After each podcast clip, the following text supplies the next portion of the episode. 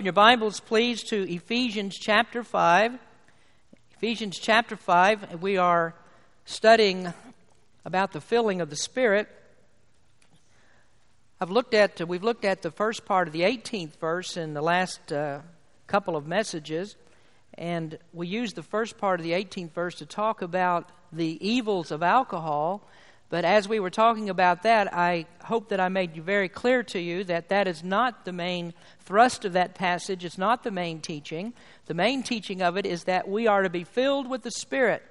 And being filled with the Spirit means that we have to have some outside entity that controls us, not one that makes us despondent and gives us all kinds of unbridled passions, but one that leads us in the way that we need to go and makes our lives happy and gives us joy and fruitful and makes us the kind of people that God would have us to be. What comes next as we talk about the filling of the Spirit are the consequences of being filled with the Spirit. Because when God's Spirit comes and fills you, it will be evident. It will show that you have that filling. Uh, if you've ever noticed someone or watch someone speak very harshly or act irrationally, sometimes you might say about that person, I wonder what got into him.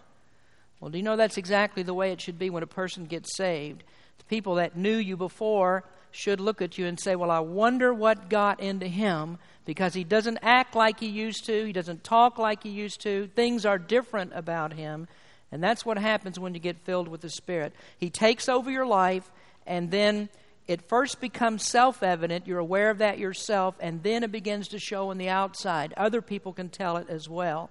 Well, in the next verses that we're going to study over the next three weeks, we're going to talk about the consequences of the Spirit's filling, how the Spirit is demonstrated. And in part one of the message tonight, we're going to talk about one of the ways that, the, that, that this is demonstrated. In part two next week, we'll pick up another one. And then in the third week of the study of this message, there's yet one more way in which the filling of the Spirit is evident. And that one starts us into a whole different set of teachings in the book of Ephesians. And so we'll talk about that as we go along. So let's stand, if you would please. We're going to look at the verses tonight, beginning in uh, ch- uh, verse number 18 of chapter 5. Ephesians 5, verse number 18. And be not drunk with wine, wherein is excess, but be filled with the Spirit, speaking to yourselves in psalms and hymns and spiritual songs, singing and making melody in your heart to the Lord, giving thanks always for all things unto God and the Father in the name of our Lord Jesus Christ, submitting yourselves one to another in the fear of God. Heavenly Father, we ask you that you might bless the message tonight. We just pray, Lord, that you would make everyone receptive to your word. May we learn something.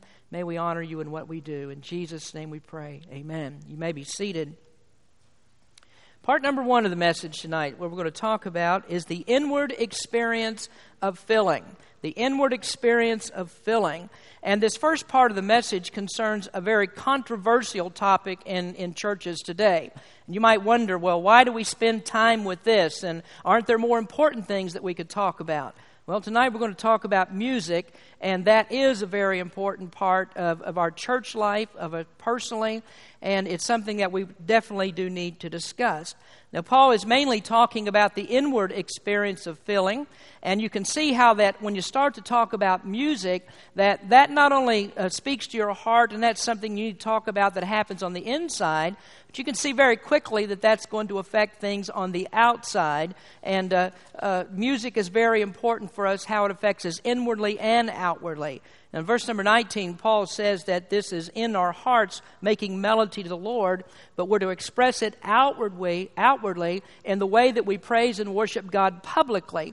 And the apostle tells us here that the spirit filled life will be a life that's full of music. Joy is expressed in the heart. And he says here it comes out in psalms and hymns and spiritual songs. Of course, the largest book of the Bible is the book of Psalms. And as we've studied before, that was a book, or the Psalms that are there were intended to be sung. Not just spoken, not just read, but those are things to be sung.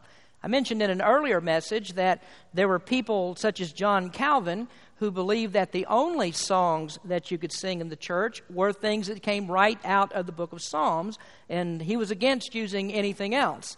Well, I don't think that that's the only thing that we can sing, and I think that God has gifted uh, men and women, good songwriters with good biblically based hymns that we can sing that do honor the Lord, and I do believe that ought to be a part of our worship services. Now, first of all, we're talking about singing, making melody in the heart, but this affects the whole church, the kind of music that we use. Now, I think it's also worthy for us to point out here that Paul puts this singing, making melody, hymns, psalms, and so forth at the very top of the list of the things that demonstrate the filling of the Spirit.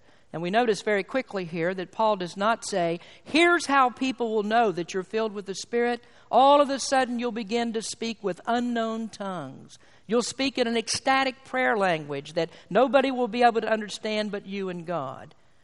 I don't see that here. That's not the first thing that he says is going to demonstrate the filling of the Spirit. We do read this in 1 Corinthians 14, verse 23. If therefore the whole church be come together in one place, and all speak with tongues, and there come in those that are unlearned or unbelievers, will they not say that ye are mad? So, anybody who thinks that speaking in tongues, that's the primary or is the evidence of the Spirit's filling, they really need to look at this passage in Ephesians and see just how closely the words here, filled with the Spirit, are to speaking to yourselves in psalms and hymns and spiritual songs. So, the Spirit is demonstrated, the filling of the Spirit is demonstrated through the music that we sing. Now, I want to take just a few minutes in the part, this first part of the message to talk about music, and we're going to do that under three headings. First, we're going to talk about the functions of music. What has God given us, given us music for? What's the purpose of music? Well, I think the chief reason that God has given us music would be for His own glory. We do know that everything that God does, in one way or another, if God's given it to us, it's going to come back for His glory and for His honor. Everything that God makes does that. Now, music, as far as we're concerned, it, it can lift us, it makes us happy and contemplative. Music can even be mood altering. We enjoy music, it's good for us, but chiefly, music is for the glory of God. So, we could say this first about music that we've been given music by God for worship worship to God. That's the first thing that God's given us music for. And the purpose here is evident in the end of verse number 19, because Paul does say psalms, hymns, and spiritual songs are to be sung as we make melody in our hearts to the Lord. And the expression there is to the Lord. And so, whatever it is that we sing, or whatever kinds of music that we make, it has to be a God honoring music. That's important. So it's, it's amazing sometimes when you just read the Psalms, go through that. As I said, those were intended to be sung. But if you read through the Psalms, you see that all of the Psalms are odes of praise to God. And it doesn't make any difference whether it's a happy song, a psalm, or whether it's a sad one and a melancholy one. There's always that element there that there is praise to God in those Psalms. Well, Christian music ought to be identifiable as Christian music. And so that means that there must be a different sound, there must be a different purpose for it, because our music is to the Lord. And so it has to be evident then that the words and the melody and the music that we use are different from the sounds that you hear in the world. If you read the book of Psalms, you have to be aware of the many, many times that the Bible calls the song that's been given to a Christian a new song. And of course, that differentiates it from the old song, the way that we used to sing. We've been given a new song. In Psalm 33, verses 1 through 3, the writer says, Rejoice in the Lord, O ye righteous, for praise is comely for the upright. Praise the Lord with harp. Sing unto him with the psaltery and an instrument of ten strings. Sing unto him a new song. Play skillfully with the loud noise. Psalm 40, verse 3 And he hath put a new song in my mouth even praise unto our God. Many shall see it and fear and shall trust in the Lord. The book of Isaiah says, Sing unto the Lord a new song, and his praise from the end of the earth. Ye that go down to the sea and all that is therein, the isles and the inhabitants thereof.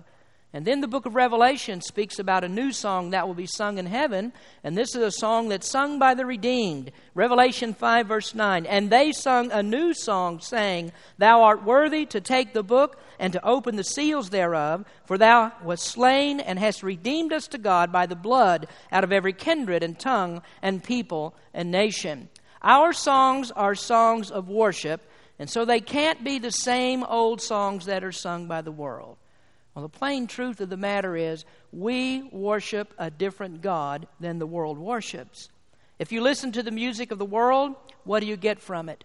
You get their morals, or I might say the lack of morals. You get that. You also get their attitudes.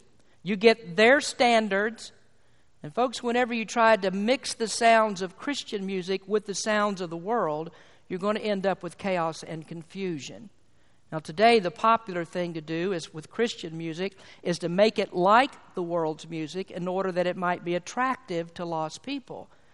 First of all, I'll say this nowhere in the scriptures are we told that music is evangelistic. Music is not the means by which we are to reach people for the Lord Jesus Christ. That's not our chief means. The preaching of the gospel is for evangelism, music is for worship. Now, is it possible that we can uh, set the words of the gospel to music and it would be powerful and move people and people could be saved by it? I certainly think that is possible, but that's not the chief end of music. Music is to worship God, and the preaching of the gospel is for evangelism. But we find many people who try to use music as, as uh, their means of winning the lost. But God never said make your music like the music of the world in order to attract them. He hasn't told us to do that. So, what happens then when entertainers and the Christian entertainers, you know, when they, when they uh, want to put the gospel to rock music and other types of music and things that'll wildly excite the senses, really all that they do is confuse the gospel message. They detract from the gospel message. When entertainers become the ones who are the teachers of, of, of the gospel of Christ through music, then what happens? They take over the position of pastors and teachers.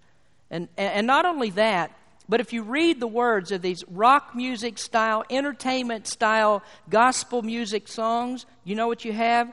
Messed up theology. It's usually all messed up. It's not right. The name of Jesus is dragged down, and the gospel is cheapened and trivialized.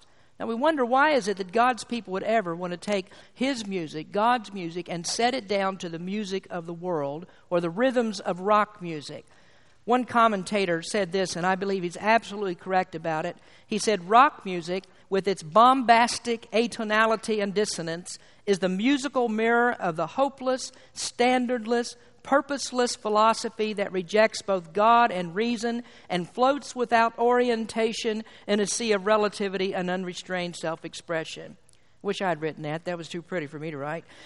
The music has no logical progression because it comes from a philosophy that renounces logic. It violates the brain because its philosophy violates reason. It violates the spirit because its philosophy violates truth and goodness. And it violates God because its philosophy violates all authority outside of self. Putting a Christian message in such a musical form does not elevate the form, but degrades the message to the level already established in the culture by that form. I want you to think for just a minute about what will the music in heaven sound like? What, what, would that, what would that music in heaven sound like? What if you took this song here in Revelation chapter 5, the song of the redeemed? It says, Thou art worthy to take the book and to open the seals thereof, for thou hast slain and redeemed, redeemed us to God by the blood out of every kindred and tongue and people and nation. Do you think that you could take those words and set them down to, I can't get no satisfaction? Do you think that would work? I don't think it would. Why is it that we want to put the Lord's music to any kind of dissonance? What is rock music? Well, we know this it's not the Lord's music. And don't even get me started on the Christian rap. There's no worship in that style. I mean, why, why would we want to do this? Why would we want to take God's music and, and the same kind of music and put it to the same kind of, of tempos and beats and the same type of music that rap stars use and, and rockers use, people who smoke dope, who run around with gangs and with hoods, who drive people insane by driving up and down the road, pounding it out, you know, car windows rattling everywhere. Why in the world would we want to put God's music to that? That doesn't make sense. That's not Christian music. It destroys the gospel. And I'll tell you something I've never found People who like that kind of thing and they think that's the way to reach people and oh, we're so God honoring. I have yet to find even one of them who's Bible believing and theologically correct in what they do. They don't know anything about the gospel. And this is just, that type of music just tells you that they don't know what they're doing when it comes to setting God's music down in a way that needs to be heard and, and taught to people. But not only do Christian entertainers use that, but churches have incorporated it into their methods of evangelism. They say, let's attract, attract the crowds. I mean, w- if we use this kind of music, then the teenagers will come, the college crowd will come, because this is their kind of music. And you know you've answered the question right there? This is their kind of music. It's not God's music, it's their kind of music. But that's what churches do. And it should be simple enough for us to figure out because if a church becomes so attractive to people who know nothing about, about Christ, know nothing all about Him, their hearts are filled with darkness, like it says here in Ephesians. Their hearts are as black as hell, and we attract them with something, that must tell us that that's totally and wholly worldly and the exact opposite of what God intends or what the scriptures in, uh, intend for us to use to reach people.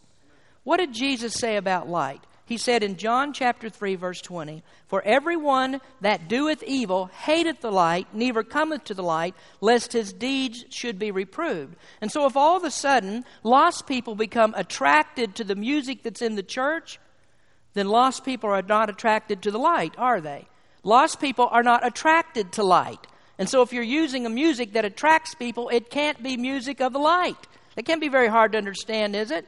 What happens when, when God starts to work in the heart of a person, the Holy Spirit grips that person's heart, and the sovereign God leads them to salvation. And He doesn't use, or He doesn't do that by using the devil's ploys and his techniques.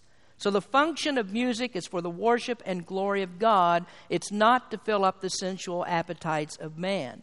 But there's also another function for music that we find in our text. Music also functions for the fellowship with others. The construction of verse number 19 in the King James Version might lead us to be a little bit confused about the congregational aspect of singing. Now, what the King James Version is technically correct, but we could be a little bit confused because it kind of looks like there that this is something that you do just to yourself. I mean, you, you, are making melody in your heart. It doesn't, it doesn't really reach out, and we're not talking about congregational forms of music. Well, we can clear that up right quickly by a parallel passage that Paul writes, and this is in Colossians chapter 3. It says, Let the word of Christ dwell in you richly in all wisdom, teaching and admonishing one another in psalms and hymns and spiritual songs, singing with grace in your hearts to the Lord. We find the congregational aspect of singing many times throughout the Old Testament. Go all the way back to the time of Moses when he led the children of Israel out of Egypt. He brought all the people together and they began to sing a song about their deliverance. In Exodus 15, verse 1, it says, Then, uh, then sang Moses and the children of Israel this song unto the Lord, and spake, saying, I will sing unto the Lord, for he hath triumphed gloriously. The horse and his rider hath he thrown into the sea. The Lord is my strength and song, and he has become my salvation. He is my God, and I will prepare him an habitation, my father's God, and I will exalt him. In the tabernacle and the temple worship, singing was used. Remember when Nehemiah rebuilt the walls of Jerusalem that the people sang as they marched around the top of that wall. Jesus and the disciples, when they met to observe the Last Supper, do you remember what happened at the very end? The Bible says that they sang a song. And at the end of every Lord's Supper observance, I either read from Matthew 26 30 or Mark 14 26 that says, And when they had sung an hymn, they went out into the Mount of Olives. And so every time after we finish the Lord's Supper, we always sing Amazing Grace. And we sing because we're in the audience of God's people. And the audience for our singing is not the world, it is God's people. I mean, find here anywhere where it says that we're to sing among lost people. We can't do that. You know why? Lost people don't know how to worship the Lord. You can't expect them to sing songs of worship with you when they don't even know the Lord. And this is why singing is to be uh, uh, among God's people. Now, singing is very important because it prepares us for other types of worship. I love singing before the preaching because singing prepares us for the sermon. It, it gets us in the right mood for what we're about to hear. Singing comes to us at a time when we might be burdened down with all kinds of troubles in our life, but God's able to lift those burdens through singing. People are happy when they sing, and, and that helps to lift the burden of their heart. I think about Paul and Silas when they were in that Philippian jail. They'd been beaten, their, their feet were put into the stocks. I mean, uh, they went through some, some pretty tough times there. They were chained up, and the Bible says at midnight they were singing. And I have to think that they must have got some joy from that and some comfort from it. In other places in Acts, it tells us that the disciples, when they were beaten, when they were uh, punished, cruelly, uh, cruelly dealt with because of their preaching, it says they went away rejoicing because they were counted worthy to suffer shame for his name. So the first function of music is for worship, and then for, it's for our fellowship with one another. But now let's go on here. Let's talk for just a moment about the forms of music. Musically, music basically comes in two forms, I should say. And singing, singing, of course, is the vocal expression of music. Now let's notice something here. Verse number 19, the Greek word uh, for speaking there, speaking to yourselves, is the Greek word laleo. How many of you remember from school what onomatopoeia is? Fifth graders? There's one. onomatopoeia. Onomatopoeia is a, an onomatopoeic expression is a word that makes the same sound as what you're trying, trying to describe. For instance, the word buzz is an onomatopoeic word because when you say buzz, it sounds like what you're trying to describe. You remember um, uh, Batman? You watched Batman on, t- Batman on television years and years ago, and when Batman and Robin were fighting, you'd see the words flash across the screen. Screen, wham! pow, crash. Those are onomatopoeic words. Well, that's what this word laleo is because it sounds like what he's trying to describe here. So it's sort of like la la la la. When an, when an opera singer tunes up, they start out with la la la la. If you get here early on Sunday morning, Gary's doing that every morning, every Sunday morning, la la la la before he gets started. Well, singing is the vocal expression. Now, here's the wonderful thing about the vocal expression of music is that even if you sound like Jeff Chamblee, that's okay in God's eye. He's not here tonight, so I talk about him. Even if you, even if you sound like Jeff, I mean that's okay. Now, it, now if I'm if I'm standing next to Jeff, that makes a huge difference. But to God, it makes no difference at all. So I guess you can say that Jeff's on a much higher plane than the rest of us. I mean, when we're singing in church, we try to, you know, try to uh, make it all sound really, really good, and we just haven't yet reached Jeff's level. He's up there with God. He's singing on a totally different plane. But the point here is, you don't have to be an opera star. You don't have to be a professional singer to please God with singing. You don't have to be that. Now, here's something for sure that a person who can't carry a tune on a barge is a far better singing singer than the very best singer who has no idea at all what he's singing about. I mean, I would rather be among God's people, even if none of us could carry a tune in the bucket. I would rather be among God's people who have a heart that love God than to be among people, professional singers, Hollywood's crowd, whoever it is, to sing these songs. They have no idea about the God they're singing about. They have no idea about the message they're singing about. They sing Amazing Grace, and that's really popular. The Old Rugged Cross. They sing all of those things, and they have no idea even what that means. Well, it really doesn't make any difference what we sound like. You, you, can, you can have a perfect voice. You can be so precise that you could tune a piano with your pitch. But in God's ears, if you don't know Him, that's like a foghorn. Now, the thing is, though, you could be a foghorn, aka Jeff Chamblee, and that would be very pleasing in God's eyes, to God's ears, because that's from a heart that truly loves the Lord. So, singing's the vocal expression of music. But there's also the instrumental expression. Music that's played from instruments is also pleasing to God. And so, when we have the ladies like uh, Lucy and Melissa, Catherine, who are on the keyboards, Diana, who plays violin and flute, uh, Jose and Brian and uh, Jeff back there that play guitar, and, and other men, Gary on trombone, when they are playing, then that's pleasing to God because that comes from a heart who really loves the Lord. If you look in the Old Testament, they use many different types of musical instruments harps, trumpets, cymbals, other instruments of worship.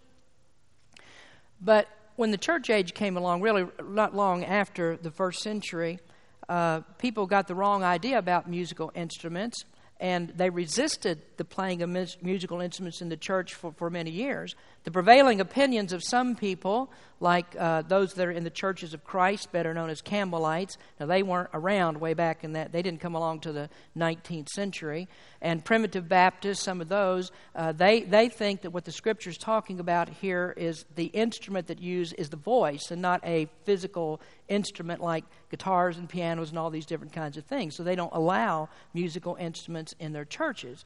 And in their defense, I have heard some very beautiful a cappella music that comes from their congregation. But I think they've got things mixed up. Way back when, when the organ was first introduced into church, that was about the 7th century, and it was very strongly resisted. I mean, there were a lot of people who thought that having an organ in the church was akin to having the devil himself there. But eventually that became accepted and organ music uh, was used. Then, when the piano came along, uh, same thing. It was resisted, but then finally the piano gained acceptance. And we find with different instruments, some, some churches just don't like, since there's a piano and an organ and those kinds of things, they won't accept anything else. Well, really, it's not the musical instrument itself. You, you, you could never say that a musical instrument itself is either godly or ungodly. We could use all the musical instruments there are, as far as I know, and they can be used in a very godly manner. But they can also be used in an ungodly manner. Now, I, I personally don't believe that there's anything wrong with having drums in a church. But if drums were to take over the message of the song, and drums take over what we're trying to get across, and they overshadow everything else, then they would become an evil thing. And I've been in churches where they've got drums and they have to put up plexiglass in front of them because the drummer gets back there and goes wild and crazy and just drowns everything out. And so they try to cover all that up. Well, the musical instrument itself, that's not the evil thing. It's whether you use that thing for the honor and glory of God and use it in the right way. In no case should any musical musical instrument, as far as I'm concerned, especially when we're using it with, uh, with vocal music, it should never overshadow the message that's being proclaimed. And we should be thinking more about the message than actually about what we're hearing. Well, let me give you another quote that I thought was really good. Uh, this author said The pulsating rhythms of native African music mimic the restless, superstitious passions of their culture and religion. The music of the Orient is dissonant and unresolved, going from nowhere to nowhere with no beginning and no end, just as their religions go from cycle to cycle in endless repetitions of meaningless existence. Their music, like their destiny, is without resolution. The music of much of the Western world is the music of seduction and suggestiveness, a musical counterpart of the immoral, lustful society that produces, sings, and enjoys it. Well, music is very important to us. And in our church, what we need to be very careful about is that our music does not degenerate to the place where we drag the name of the Lord Jesus Christ through the muck and the mire. We, we don't want to drag down the gospel, and we don't want to drag down the name of Jesus. And so we have to be very careful that we keep the right kinds of forms of music. So we have the functions of music, we have the forms of music, and we're going to finish up quickly here tonight with the focus of music. The focus of music, very clearly, is not us. Music is not for our entertainment in the church. That's not why we have it. It's not so we can have fun at church. And we're not interested in drawing a crowd to Berean Baptist Church because we have one kind of music or we have another kind of music. We don't want people to choose Berean Baptist Church based on the kind of music that we have. And I have seen this happen so many times that people don't care at all about whether the whole counsel of the Word of God is preached. That's not interesting to them. What's interesting is the kind of music that you use. And if the music doesn't excite them and do something for them and, and uh, get them all wild and in a frenzy in, in, in that way, then they're just not happy with that church. And so they go find one that may even preach a false gospel, may even not preach the gospel, any kind of gospel at all, just so they can hear the music. Well, that's wrong because the focus of music is not us. We don't come here to feel good about music. We come here when we use music for the honor and the glory of God. It needs to exalt Him and not exalt us. I still appreciate something that Pastor Cregan used to say. He said, Whatever happened to the time when you could just preach the word and people who love the Lord would come to church to hear the word preached, and you didn't have to have all the programs and all the entertainment that goes along in churches today. People were just interested in the word. If you go back and you look at the history of America with the first and second great awakenings, there were people that uh, wanted to come to church. The churches were filled. You couldn't get any more people in. And they were interested in hearing the Word of God preached. But it's not that way anymore. I mean, churches today have become so shallow that if you don't have a dog and a pony show, then you're not going to attract people to church. And so you have all these churches that think of all these schemes to get people to come. Many of the big bus ministry churches have their clowns and their circuses and all of those things to get people to come to church. Some of our Baptist churches promise that you'll get a door prize if you come. We'll give you cookies, we'll give you pies, just about anything if you'll just come to church. Well, I'm not opposed at all to using means to reach people. But if we ever get the, the feeling here that we've got to have all this other stuff and the sovereign God is not capable by himself of drawing people with the gospel of Jesus Christ, then we have seriously got things mixed up. The gospel is what we do to bring people in. And all this other stuff, we don't need all of that. It, it's, it's not pleasing to the Lord. So the focus of music is not us. So that means that every song that we sing ought to have good, sound, biblical words. It ought to have a correct theological message to it and one that honors God. And that's why in Berean Baptist Church we use the old hymns the ones where you can still read them and you can get good, solid theology out of them. So, you know, uh, there, there are so many hymns that we sing that a person can just read the words and they can get the gospel of Jesus Christ out of it. I think of that one song, One Day, that's one of my favorites. And, and the chorus, it says, Living, He loved me, dying, He saved me, buried, He carried my sins far away, rising, He justified freely forever. One day he's coming, oh glorious day. How many facets of the gospel do you have right there in that one chorus? And we're out here singing dippity doo, dippity doo, and all these other kinds of things. Here's something I think might interest you. I was reading this the other day. Uh, this was about some new kids' songs that were being introduced into a church. And uh, maybe, maybe we could teach our kids this song Potato chip, potato chip, crunchy, crunchy. I love Jesus, a bunchy, bunchy. Peanut butter, peanut butter, creamy, creamy. I hate the devil, he's a meanie, meanie. Those are songs that people are actually using in church. Now, the person who wrote this, I, I know that he had a bone to pick with the big, big bus ministry churches that use all the gimmicks. And so he proposed a second verse to this song. And he said, Kool Aid, Kool Aid, sippy, sippy. I love my church, it's so dippy, dippy. Firecracker, firecracker, bangy, bangy, come ride my bus. It's so clangy, clangy. And that's what we get out of much of modern songwriting today. It has no message, no theme, no gospel, nothing to it at all. And I don't think the Lord's pleased with that. We, we need to sing songs that have that good, biblically based message to it that really honors God. Now, let's sum up with this last statement. Music that honors our Lord will also bless his people. Now, let me tell you what I'm thinking here. If, if you believe this, that in order to get the Spirit's filling, that you've got to go to a church where you can be entertained, and you can't get the Spirit's filling unless you have a rocket show and a smoke machine and lattes in the back for your sipping pleasure, then you need to get your heart right with God. And when you do, you'll find this out that the music when the music and the lyrics of songs magnify Jesus and lift up Jesus, they will also lift up you. If your heart is right, they will lift up you. And all this other stuff, it leaves you empty and hollow.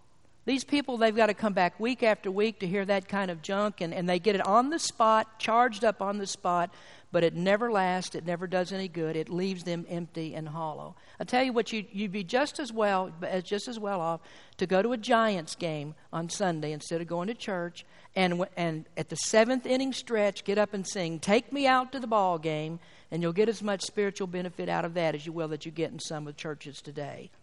Here's the thing about it, folks music is very important to us. Paul says this is the number one thing that he put up right up front with the Spirit's filling. Right next to be filled with the Spirit is singing, making melody in your hearts, hymns, songs, spiritual songs, all of that. That's how you demonstrate the Spirit's filling. And if you don't have that right, then you don't have the Spirit's filling. That's one of the way that it's demonstrated. All right, let's pray. Our Heavenly Father, we thank you for uh, your word tonight. Help us, Lord, that we might understand very clearly what you expect from us.